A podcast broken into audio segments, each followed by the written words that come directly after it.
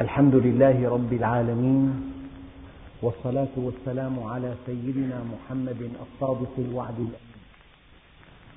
اللهم لا علم لنا إلا ما علمتنا إنك أنت العليم الحكيم. اللهم علمنا ما ينفعنا وانفعنا بما علمتنا وزدنا علما وأرنا الحق حقا وارزقنا اتباعه. وأرنا الباطل باطلا وارزقنا اجتنابه. واجعلنا ممن يستمعون القول فيتبعون أحسنه وأدخلنا برحمتك في عبادك الصالحين. أيها الإخوة المؤمنون مع الدرس السادس والأربعين من دروس سورة البقرة ومع الآية الواحدة والثلاثين بعد المئة وهي قوله إذ قال له ربه أسلم قال أسلمت لرب العالمين التي قبلها ومن يرغب عن ملة إبراهيم إلا من سفه نفسه ولقد اصطفيناه في الدنيا وإنه في الآخرة لمن الصالحين. اصطفاه لأنه إذ قال له ربه أسلم قال أسلمت لرب العالمين. أيها الإخوة الدين في أصله وفي جوهره استسلام لله عز وجل. لكن هذا الخضوع لمن؟ للخالق. الخضوع للقوي الخضوع للعليم الخضوع للرحيم الخضوع للعدل الخضوع للخبير الخضوع للطيف هذا الذي يخضع لغير الله إنسان أحمق. يخضع لضعيف يخضع لخسيس يخضع للئيم يخضع لعاجز يخضع لجاهل. أصل الدين أن تخضع لله. بل إن العبادة في أصلها غاية الخضوع مع غاية الحب. ولا يليق بالإنسان أن يخضع لغير الله ولا أن يحسب على غير الله ولا أن يستسلم لغير الله وألا يخضع لغير الله لأن الإنسان خلق لله. أنت في الأصل مخلوق لله عز وجل. إذا صح أن نقول إن الماء للتراب والتراب للنبات والنبات للحيوان والحيوان للإنسان والإنسان لمن؟ هو لله عز وجل خلقت لك ما في الكون من أجلك فلا تتعب وخلقتك من أجلي فلا تلعب فبحقي عليك لا تتشاغل بما ضمنته لك عما افترضته عليك والإنسان حينما يكون لغير الله يحتقر إنسانيته ويحتقر هويته ويحتقر المقام الرفيع الذي أحله الله به. ولقد كرمنا بني آدم. يا عبادي يا عبادي إن أرضي واسعة. يخاطب الله عباده بنسبة تشريف له. قل يا عبادي الذين أسرفوا على أنفسهم نبئ عبادي أني أنا الغفور الرحيم. الله جل جلاله رفع من قدر الإنسان إلى أعلى مكان. فحينما يجهل الإنسان حقيقة إنسانيته وحقيقة رسالته وحقيقة سر وجوده فإنما يحتقر نفسه ومن يرغب عن ملة إبراهيم إلا من سفه نفسه. أيها الإخوة الكرام إذ قال له ربه أسلم دقق. أحيانا تأخذ فكرة عن طبيب متفوق جدا. عالم ورع مسلم مخلص. يعطيك تعليمات. راقب نفسك. قلما تحاول أن تفكر في حكمة هذه التعليمات. لأنك مؤمن أنه متفوق في علمه. وفي ورعه وفي اختصاصه وفي نصحه.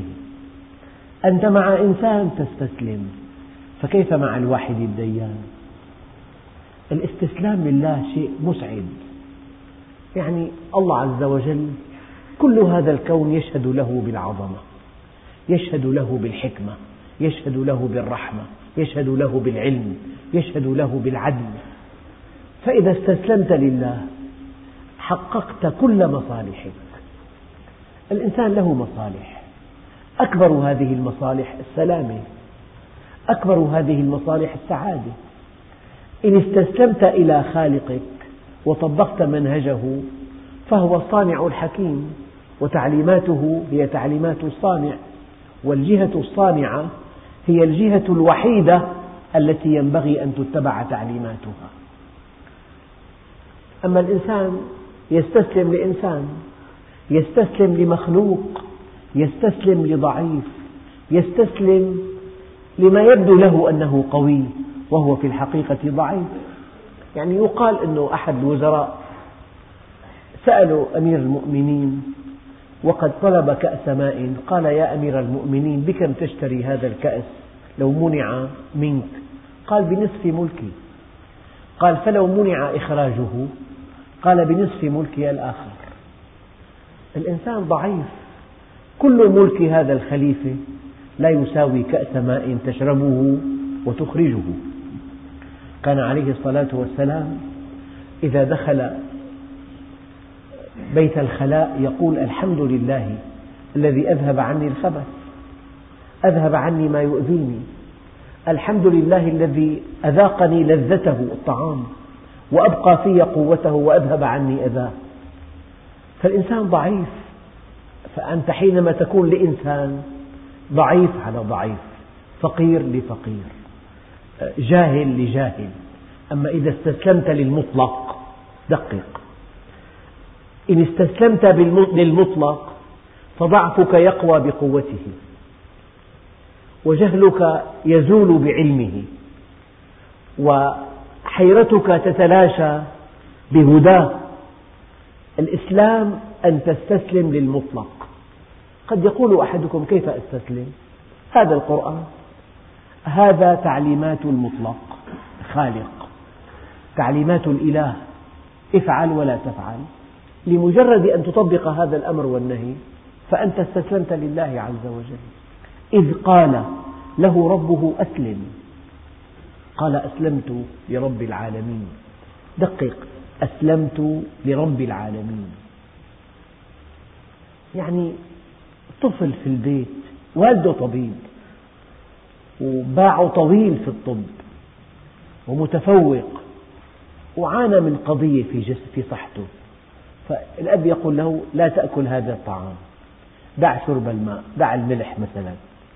فطفل كل ثقته بأبيه. كل ثقته بعلم أبيه ألا يكفي هذا الكون دليلا قاطعا على عظمة الله عز وجل؟ هذا أمر مين؟ أمر الخالق. ذكرت هذه القصة كثيرا بس الآن مناسبة. أنه عالم ذهب إلى أمريكا وجرى الحوار حول لحم الخنزير.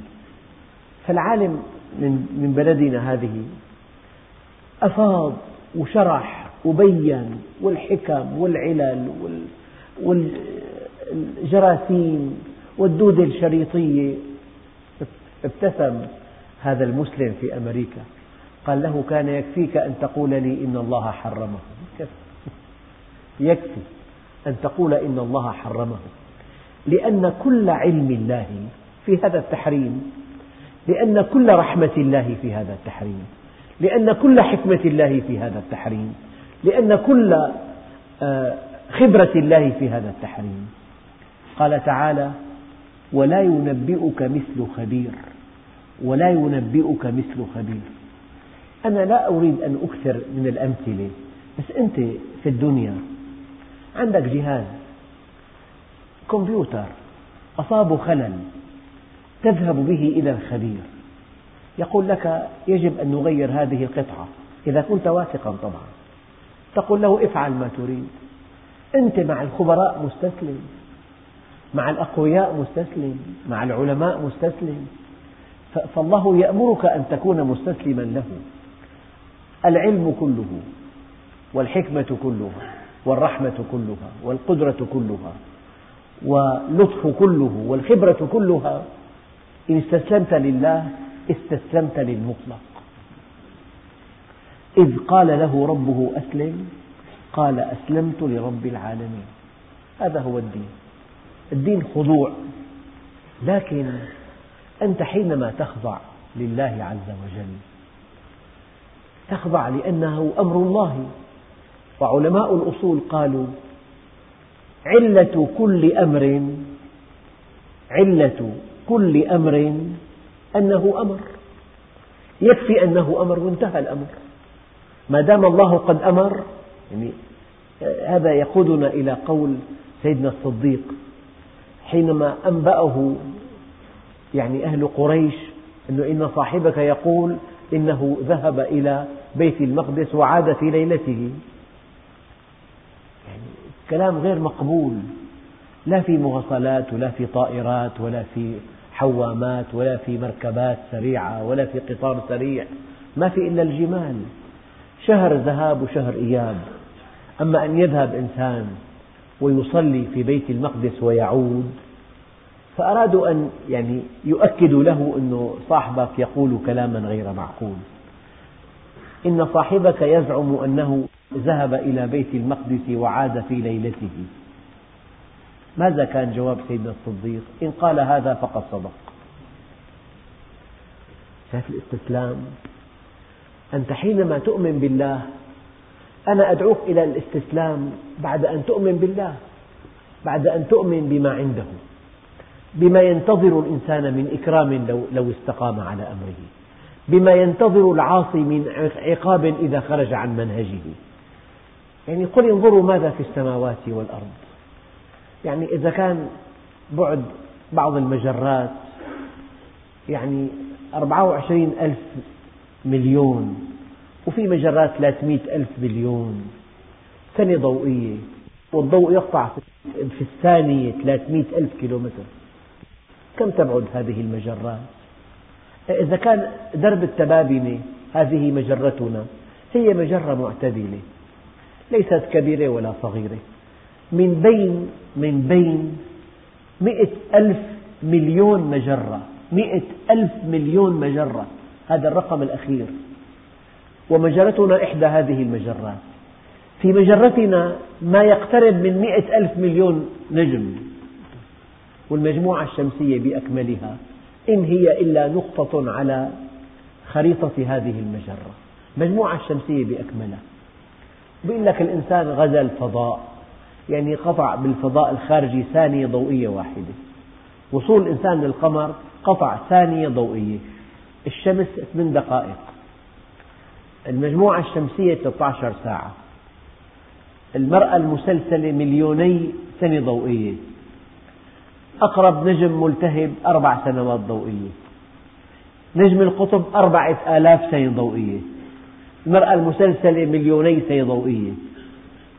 ثم هناك خمس ملايين ثم هناك أربعة ألف مليون ثم هناك ثلاثمئة ألف مليون سنة ضوئية. ذلكم الله رب العالمين. ينبغي أن تستسلم لعلمه وأن تستسلم لقدرته. يعني نحن في عندنا قوى ضغط من صنع الإنسان الأرض تدخل النقطة, النقطة السوداء أو الثقوب السوداء.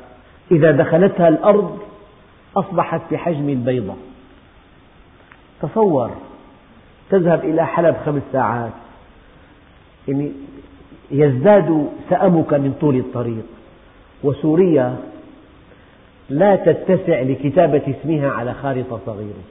يعني سوريا أربع حروف لا تتسع كل بلاد سوريا على خارطة صغيرة يكتب عليها اسمها. بين الدول الكبيرة هذه الدول العملاقة القارات الخمس والقارات الخمس خمس البحر. طيب هذه الأرض إذا دخلت إلى ثقب أسود في الفضاء أصبحت بحجم البيضة أي قدرة. ما قولك بهذه القدرة في قدرة تضغط الأرض إلى حجم بيضة بالوزن نفسه. قوة ورحمة وعلم وخبرة. يدعوك الله إلى أن تستسلم له أن تستسلم للقوي وللغني وللطيف وللخبير وللعليم وللغني وللعدل. هذا هو الموضوع. إذ قال له ربه أسلم قال أسلمت لرب العالمين. رب العوالم.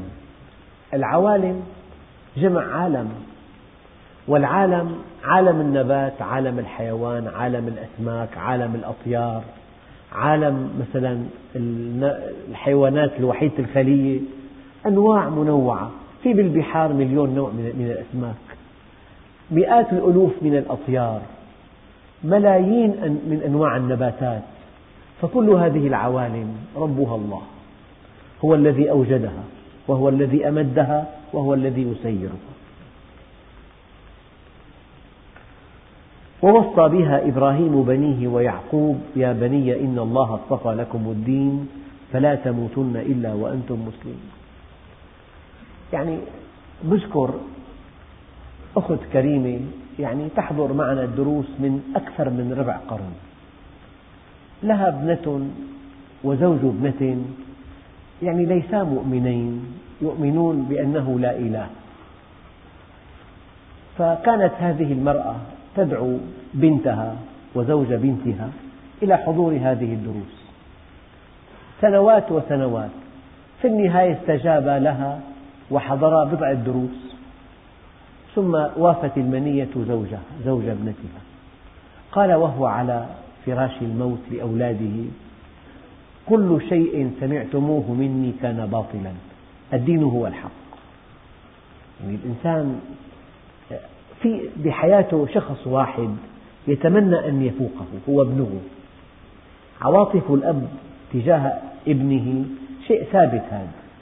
فالإنسان يحب ينقل خبراته إلى أولاده. يحب يكون ابنه استمرار له يحب يكون ابنه أحسن الناس.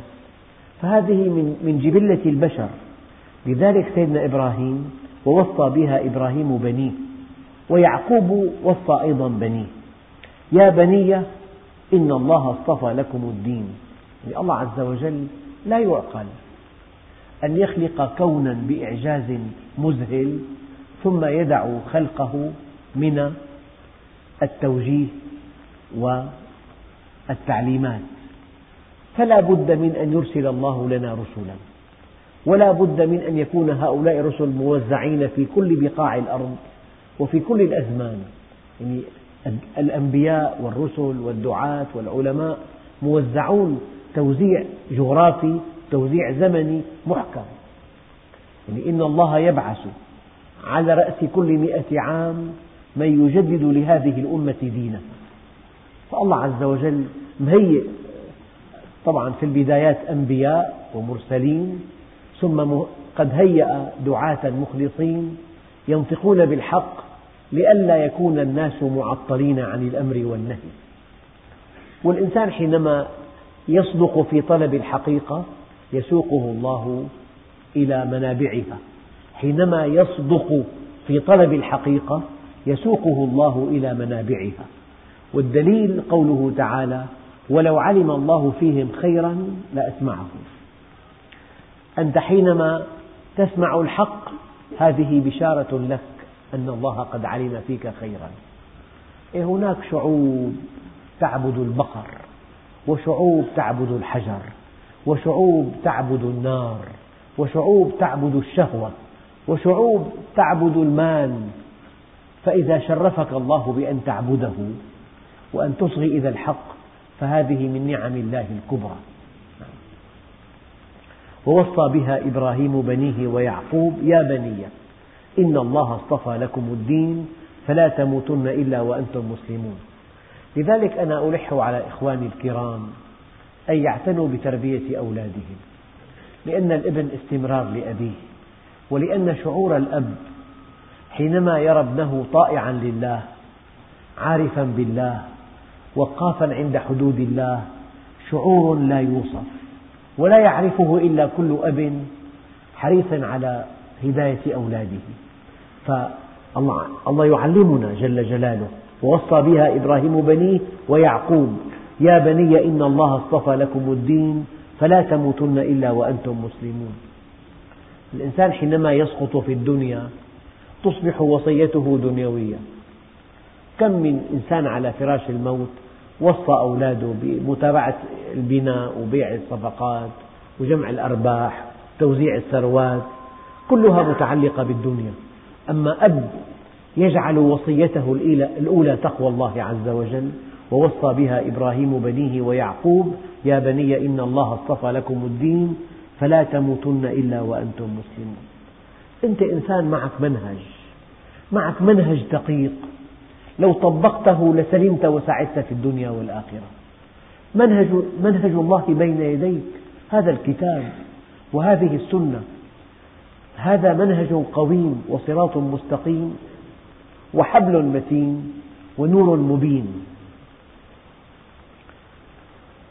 فلا تموتن إلا وأنتم مسلمون. بالمناسبة هل يمكن أن تأمر إنسان بما لا يستطيعه؟ مستحيل. طيب هنا نهي لا تموتن. الموت بيدي يا رب.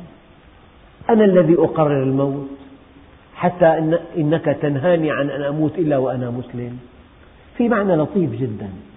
يعني إذا كان الموت ليس بيدك فلا بد من أن تكون مسلما دائما. حتى إذا فاجأك الموت أخذك وأنت مسلم. هذا المعنى.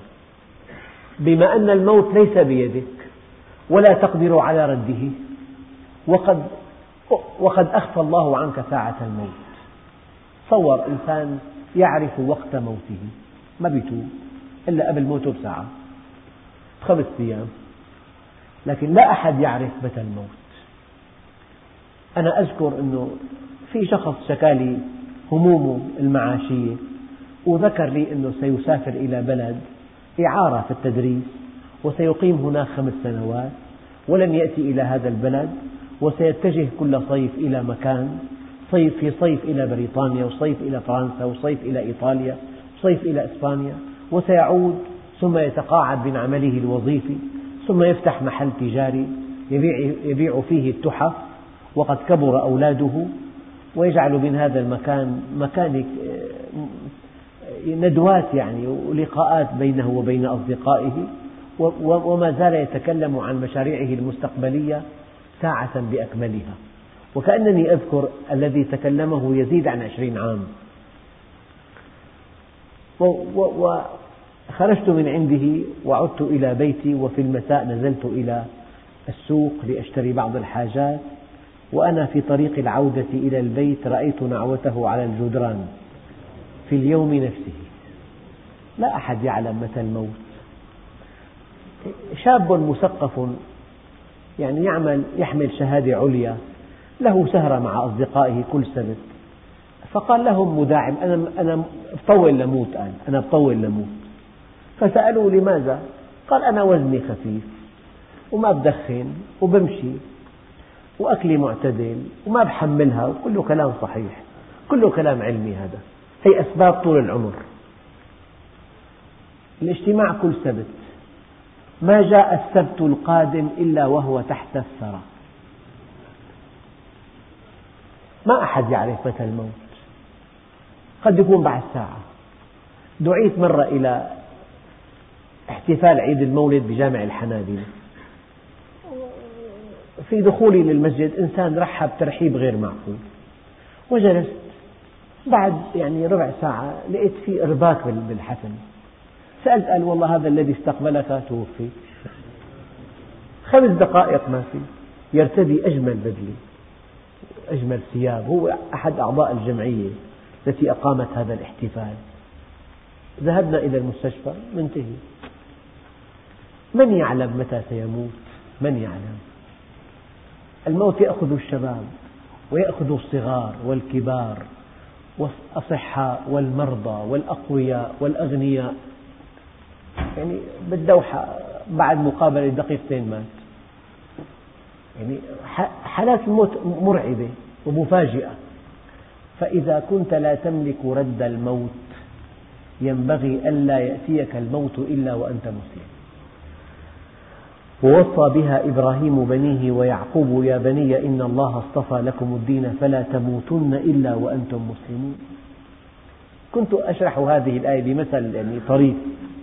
يعني لو فرضنا بطاقة الطائرة ثمنها خمسمائة ألف افتراض.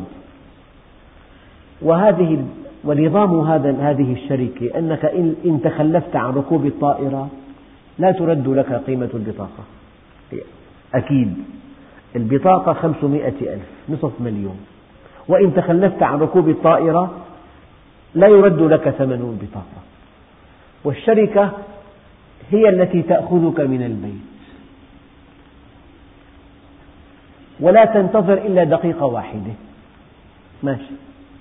متى تأتي؟ قال من الساعة الثامنة صباحا وحتى الثامنة مساء.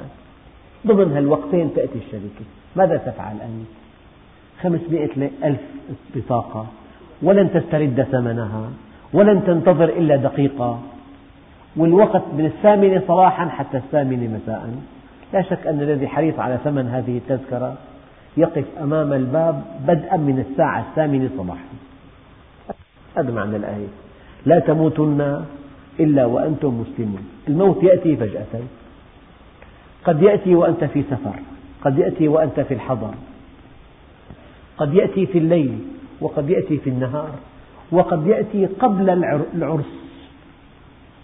يعني إنسان عرسه مساء مهندس. عم يشرف على بناء.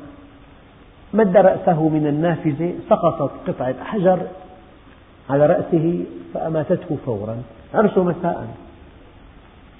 فوزعت الحلويات التي اشتريت بأرقام فلكية على المعزين مساء. وصمدت زوجته بثياب العرس في التعزية تعزية النساء يعني. من يصدق قبل العرس بيوم؟ في إنسان بعد ما نال الدكتوراه بأيام جاء ملك الموت. ما في. الموت يأتي فجأة والقبر صندوق العمل. قصص كثيرة جدا. أحد أخواننا يعني يشيد بنا بعد أن انتهى كل شيء في البناء. لم يبق إلا جهاز كهربائي. ركب الجهاز وجاء جاء الأساس. وفي صبيحة اليوم التالي سوف يأتي صاحب البيت. وافته المنية مساء. ولم يسكن البيت. قد لا تسكن البيت. وقد لا تستفيد من الشهادة. وقد نسافر ولا نعود. وقد نعود ولا نسافر مرة ثانية. الموت يأتي فجأة والقبر صندوق العمل. هذا معنى قول الله عز وجل. ووصى بها إبراهيم بنيه ويعقوب. يا بني إن الله اصطفى لكم الدين فلا تموتن إلا وأنتم مسلمون. في آية أخرى يا أيها الذين آمنوا اتقوا الله حق تقاته ولا تموتن إلا وأنتم مسلمون. أم كنتم شهداء إذ حضر يعقوب الموت؟ إذ قال لبنيه ما تعبدون من بعدي؟ قالوا نعبد إلهك وإله آبائك إبراهيم وإسماعيل وإسحاق إلها واحدا ونحن له مسلمون. يعني العلماء ذكروا أن الإنسان من السنة أن يكتب وصية يصدرها بنصح أولاده من بعده. ما تعبدون من بعدي؟ قالوا نعبد إلهك وإله آبائك إبراهيم وإسماعيل وإسحاق إلها واحدا ونحن له مسلمون. هذا هو التوحيد. وما تعلمت العبيد أفضل من التوحيد. هي كلمة قالها الأبناء بس هذه الكلمة محصلة توجيهات مديدة وطويلة ومتعددة. فالأب الذي يكون وراء أولاده ومعهم دائما ينصحهم يعلمهم. هذا والله شهدته مرة. يعني في أولاد متميزين بتدينهم. هذا التميز في التدين سببه أن آباءهم كانوا حريصين حرصا لا حدود له على تربيتهم وعلى توجيههم. فالله عز وجل يلحق عمل الأبناء بالآباء. يعني الإنسان والذين آمنوا واتبعتهم ذريتهم بإيمان ألحقنا بهم ذريتهم. وما ألتناهم من عملهم من شيء كل امرئ بما كسب رهين. يعني كل عمل ابنك في صحيفتك. لذلك إذا مات ابن آدم انقطع عمله إلا من ثلاث صدقة جارية وعلم ينتفع به وولد صالح يدعو له. الأعمال الصالحة أولا منوعة لكن أجل هذه الأعمال على الإطلاق هي التي تستمر بعد موت الإنسان. إنسان ترك أثر علمي كبير جدا. إنسان ترك علم. إنسان ترك كتاب. إنسان ترك دعوة. إنسان ترك معهد. هذه الدعوات الجليلة التي تستمر بعد موت الإنسان هي من أجل الأعمال. صدقة جارية لا نهاية لها. يعني تصور أنه يمضى مئة سنة وألف سنة وألفين سنة وآلاف مؤلفة وكل من استفاد من هذا الكتاب في صحيفتك. وكل من استفاد من هذا العلم في صحيفتك. كنت في مؤتمر في القاهرة قبل أيام في الأسبوع الماضي مندوب نيجيريا ألقى كلمة باللغة العربية الفصحى وبعمق شديد. ثم علمت أن هذا المندوب درس في دمشق وصار مفتي نيجيريا. تأثرت تأثرا بالغا أنه إنسان طالب علم درس في دمشق قد لا يؤبه له. هذا مصيره صار مفتي بلد إسلامي كبير بإفريقيا. ألقى كلمة يعني رائعة كانت. تأثرت تأثرا بالغا. يعني هذا الذي يعلم طلاب العلم هذا الذي يرعى طلاب العلم. فهي نقطة مهمة. الأعمال العظيمة هي التي تستمر بعد موت صاحبها. بالمقابل وشر الأعمال هو الذي يستمر بعد موت صاحبه. إنسان أسس ملهى ومات أو فطس طبعا أصح. كل من ارتاد هذا الملهى وكل من شارف على الزنا في هذا الملهى وكل من شرب الخمر في هذا الملهى في صحيفة صاحبي الذي أنشأ هذا الملهى فهي نقطة مهمة. الأعمال العظيمة هي التي تستمر بعد موت صاحبها. حدثنا أحد الدعاة إلى الله. قال يعني طالب علم من بلد إسلامي تعلم في معهده. وانتهى حصل الشهادة وسافر. بعد عشرين سنة طرق باب هذا العالم فإذا سيارة ضخمة جدا فيها مئة طالب علم كلهم طلاب لهذا التلميذ زار أستاذه وهو في طريقه إلى الحج. فلما رأى الشيخ هذا الطالب الذي علمه وكان من حصيلة هذا الطالب هذا الجمع الغفير من طلاب العلم بكى. فالإنسان عليه أن يترك عمل لا ينتهي عند موته لا ينتهي عند موته يستمر بعد موته. صدقة جارية إنسان أنشأ مسجد إنسان أنشأ معهد شرعي. هي أشياء باقية صروح باقية. المعاهد قلاع العلم قلاع صامدة للعلم. وفي أعمال والعياذ بالله تستمر أيضا بعد موت صاحبها. دور اللهو دور الموبقات. هذه كلها تستمر. نعم. إنسان ترك مؤلف يدعو إلى الإلحاد. بعد أن يموت يؤمن والدليل أكثر كفار الأرض فرعون. حينما جاءه الموت قال آمنت بالذي آمنت به بنو إسرائيل. إذا نحن خيارنا مع الإيمان خيار وقت. خيار وقت فقط لا خيار قبول أو رفض. لأنه مهما كان الإنسان بعيدا عن الدين حين الموت يكشف عنه الغطاء. فكشفنا عنك غطاءك فبصرك اليوم حديد. عرفت الحقيقة. ولكن بعد فوات الأوان أم كنتم شهداء إذ حضر يعقوب الموت؟ إذ قال لأبيه لبنيه ما تعبدون من بعدي؟ قالوا نعبد إلهك وإله آبائك إبراهيم. وإسماعيل وإسحاق إلها واحدا ونحن له مسلمون. هي ثمرة. يعني الإنسان في عنده إمكان يكون أولاده كذلك. لو سألهم فأجابوا. لو طلب منهم أن أن يعبروا عن إيمانهم لقالوا هذا من نعم الله الكبرى. قال تلك أمة قد خلت. لها ما كسبت ولكم ما كسبتم. ولا تسألون عما كانوا يعملون. هذه الآية أيها الإخوة مهمة جدا. هذه آية التاريخ. تلك أمة قد خلت يعني مضت وانسلخت عن وقتها. تلك أمة قد خلت. لها ما كسبت ولكم ما كسبتم. ولا تسألون عما كانوا يعملون. فهذا الذي يستخدم قضايا من التاريخ ويجعلها سبب خلاف معاصر. هذا إنسان بعيد عن الحقيقة. كل أمة لها عملها ولنا أعمالنا. هؤلاء الذين مضوا إن كانوا في أعلى عليين هذه مكانة احتلوها بعملهم وإخلاصهم. لا ينفعهم أن نمدحهم ولا يؤثر عليهم أن نذمهم. كل إنسان مضى له عند الله مكانة ثابتة. هي محصلة عمله واستقامته والتزامه وإخلاصه. محصلة عمله وإخلاصه. له مكانة. لا يرفعها مدح المادحين ولا يخفضها ذم الذامين.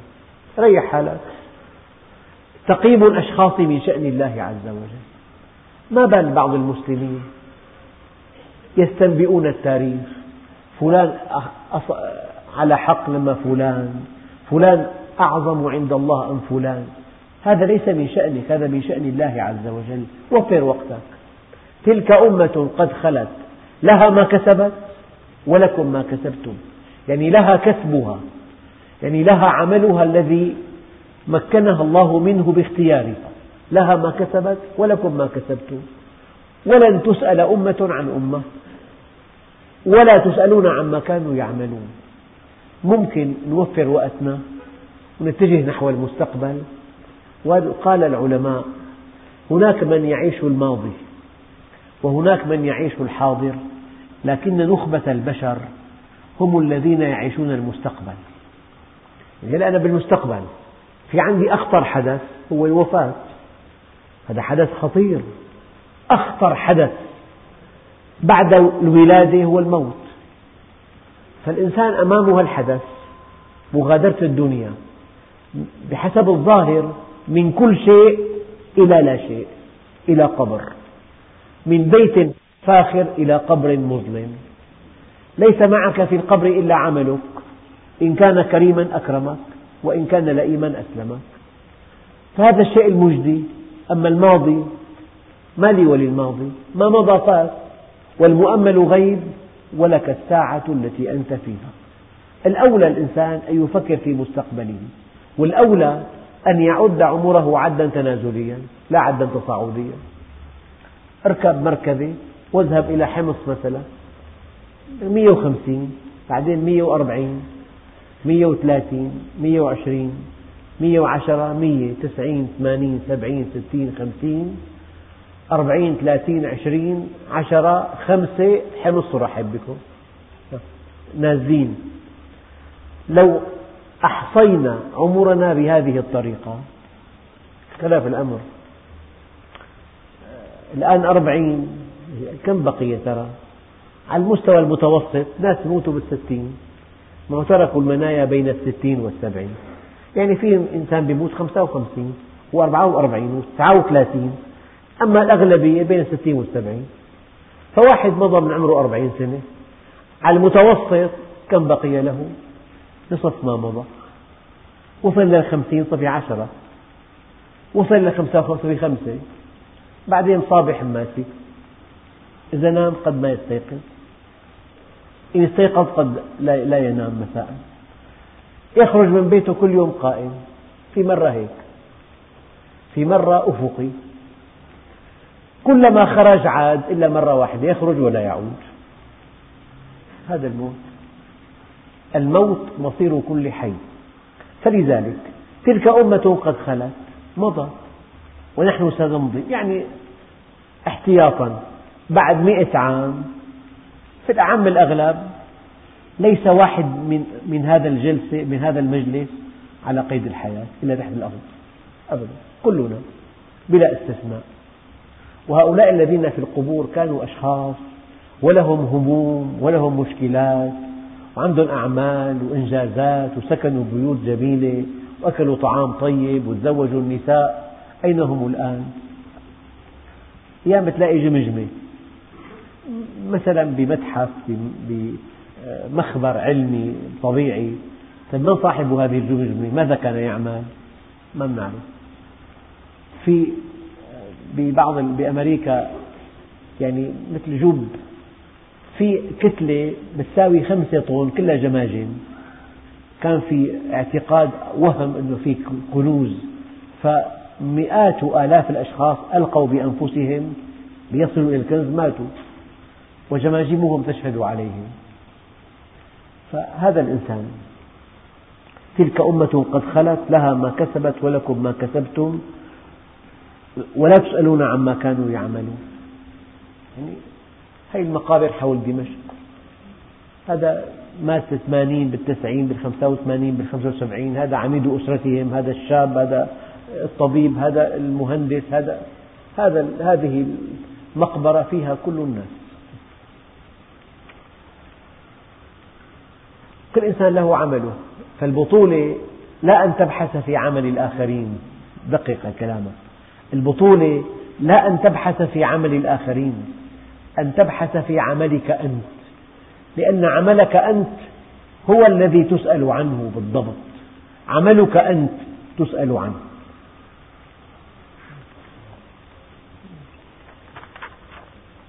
وقالوا كونوا هودا أو نصارى تهتدوا. قل بل ملة إبراهيم حنيفا وما كان من المشركين. سيدنا إبراهيم أبو الأنبياء. العرب من نسل إسماعيل. واليهود من نسل إسحاق وهو أبو الأنبياء وكان وقد آمن ببعض الآيات التي وردت عنه رأى كوكبا قال هذا ربي ثم رأى القمر بازغا قال هذا أكبر ثم رأى الشمس ثم وجه وجهه للذي فطر السماوات والأرض حنيفا ولم يكن من المشركين. نعم. وقالوا كونوا هودا أو نصارى تهتدوا يعني اليهود قالوا كونوا هودا تهتدوا والنصارى قالوا كونوا نصارى تهتدوا. قل بل ملة إبراهيم حنيفا وما كان من المشركين. يعني الحنيف هو المائل لله عز وجل. مائل لله مائل عما سوى الله بالضبط. مائل لله مائل عما سوى الله. وهذا معنى ولكن كونوا ربانيين. يعني الإنسان الحنيف قلبه معلق بالله عمله خالص لله. سلوكه منضبط بشرع الله عز وجل.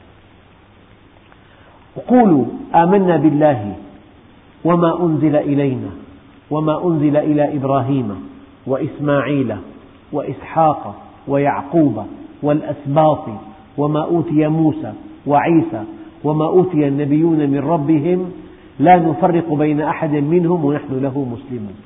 يعني دعوة فحوى دعوة الأنبياء واحدة. فحوى. يعني مضمون دعوة الأنبياء واحدة. وما أرسلنا من رسول إلا نوحي إليه أنه لا إله إلا أنا فاعبدون. توحيد وعبادة. فقولوا آمنا بالله وما أنزل إلينا وما أنزل إلى إبراهيم وإسماعيل وإسحاق ويعقوب والأسباط وما أوتي موسى وعيسى وما أوتي النبيون من ربهم لا نفرق بين أحد منهم ونحن له مسلمون. فإن آمنوا بمثل ما آمنتم به فقد اهتدوا. يعني توحيد وطاعة. توحيد الإله عقيديا والطاعة سلوكيا. فإن آمنوا بمثل ما آمنتم به يعني بالتوحيد والطاعة والاستسلام لمنهج رسول الله عليه الصلاة والسلام فقد اهتدوا. وإن تولوا عن هذا المنهج فإنما هم في شقاق. ما في في إثنينية. إما أن تكون على الحق ولا سمح الله ولا قدر فأنت على الباطل حتما. فإن لم يستجيبوا لك فاعلم أن ما يتبعون أهواءهم. أبدا. فإن آمنتم فإن آمنوا بمثل ما آمنتم به فقد اهتدوا. وإن تولوا فإنما هم في شقاق. شقاق عن الحق. معاداة للحق. مجافاة للحق. بعد عن الحق. فسيكفيكهم الله. الإنسان حينما يبتعد عن الحق يود أن يؤذي الحق. يبتعد عن الحق ويكيد للحق. يبتعد عن الحق ويسفه أهل الحق. يبتعد عن الحق ويحيك المؤامرات لأهل الحق. يبتعد عن الحق ويطعن بأهل الحق. قاعدة. هذه معركة أزلية أبدية بين الحق والباطل. فإن آمنوا بمثل ما آمنتم به فقد اهتدوا. وإن تولوا فإنما هم في شقاق. بعد معاداة بغض فمن كان هذا حاله لا بد من أن يقف موقفا معاديا للحق. يعني كل إنسان كافر أو بعيد أو معرض يعني لا بد من أن يعادي أهل الحق. ولو بالطعن ولو بتقليل الشأن ولو بالغمز ولو باللمز ولو بالاتهام الباطل ولو بترويج قصة لا أصل لها وليست ثابتة لكن ليشفي غليله كي يستعيد توازنه. ذكرت هذا من قبل. الإنسان أيها الإخوة حينما يبتعد عن الله عز وجل يختل توازنه. لأن هذا المنهج منهج رباني والإنسان مجبول على على هذا المنهج. في توافق عجيب. بين هذا المنهج وبين فطرة النفس البشرية. توافق عجيب. فإذا الإنسان ابتعد عن هذا المنهج ويختل توازنه. كيف يستعيده؟ يستعيده بحالة صحيحة وحالتين مرضيتين. الحالة الصحيحة أن يصطلح مع الله يستعيد توازنه. الحالة المرضية الثانية والثالثة يستعيده حينما يطعن بأهل الحق حتى يرتاح. يطعن بأهل الحق. ليستعيد أو يتعلق بنظرية فاسدة بعقيدة زائغة يستعيد بها توازنه. فإذا ينتج من اختلال توازن الكافر معركة بين الحق والباطل ثابتة وهذه المعركة أزلية أبدية. فلذلك وإن تولوا فإنما هم في شقاق فسيكفيكهم الله. الله هو الفعال هو القدير. لا تخف يا أخوان. كلمة أقولها من أعماقي. لا تقلق على هذا الدين.